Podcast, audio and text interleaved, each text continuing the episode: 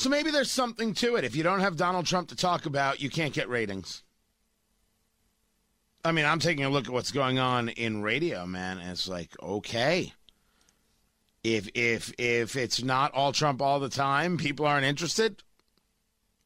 I have not found that to be true. We prove that not to be the case, but it's not what I'm seeing in in in the in the wide breadth of things. Tony Katz, 93 WIBC. Good morning. But for CNN without Trump, they're a mess.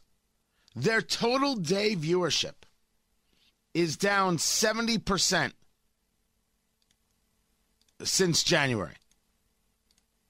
70% is what we call in the business a whole stinking bunch. Follow me here. In January, they had a high of 798,000 primetime viewers. 530,000 total day viewers, right? It's a it's just a different way it's looked at in a specific category, 2554, right? 798 total, 530 in the 2554 demo, a money demo for for advertisers, things like that. Now, 229,000 in prime time and 152,000 in total day in that demo over the past month. That's pretty awful. That's pretty awful indeed. I mean, miserable. So we're all perfectly clear. That's bad stuff. So, what's causing it? Is it possible that it's because Trump kept everybody uh, on edge, or at least allowed these networks to keep everybody on edge because of him? And therefore, people had to tune in and say, oh, what crazy thing did he say today? Very possible.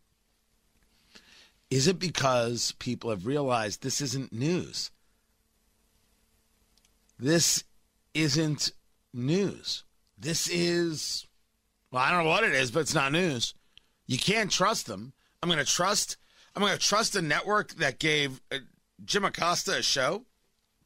I'm going to trust Brian Stelter. I'm going to trust Chris Cuomo. They made this whole change to their morning show. Last week, 461,000 total viewers, 108,000 in the demo. To give it contrast, Fox and Friends with 1.1 million. Now, Fox and Friends, or I should say the entirety of Fox, still hasn't gotten back. As we discussed, the damage they did to themselves from the election is lasting. Because not only has Newsmax kept some audience, you knew you weren't going to they weren't going to keep all. Now you have out of Chicago News Nation now that's coming out. It's already a news site. You're already starting to see some shows. That thing is growing, and that's a group uh, that associated with Nexstar, uh, and they've got homes. Like they're going to be able to reach into people's houses, and they're going to try and compete on the news side. So we're seeing more opportunity take place in this this cable news space. I think that's good because competition is always good. I'm very very pleased by this. And Fox has made other moves, and again, in that more uh, Trump space, which is interesting because the election was kind of showing they were thinking about something else. My gosh, what level of what level of power he has o- o- over things? Is it going to work? Is it not? I, I don't know. But it's not like it's not like CNN has been able to figure it out. This is a disaster a disaster. And by the way, when they want to put on some conservative content, some uh, people who are politically right, I'm ready. I am ready to bring a little balance to that network.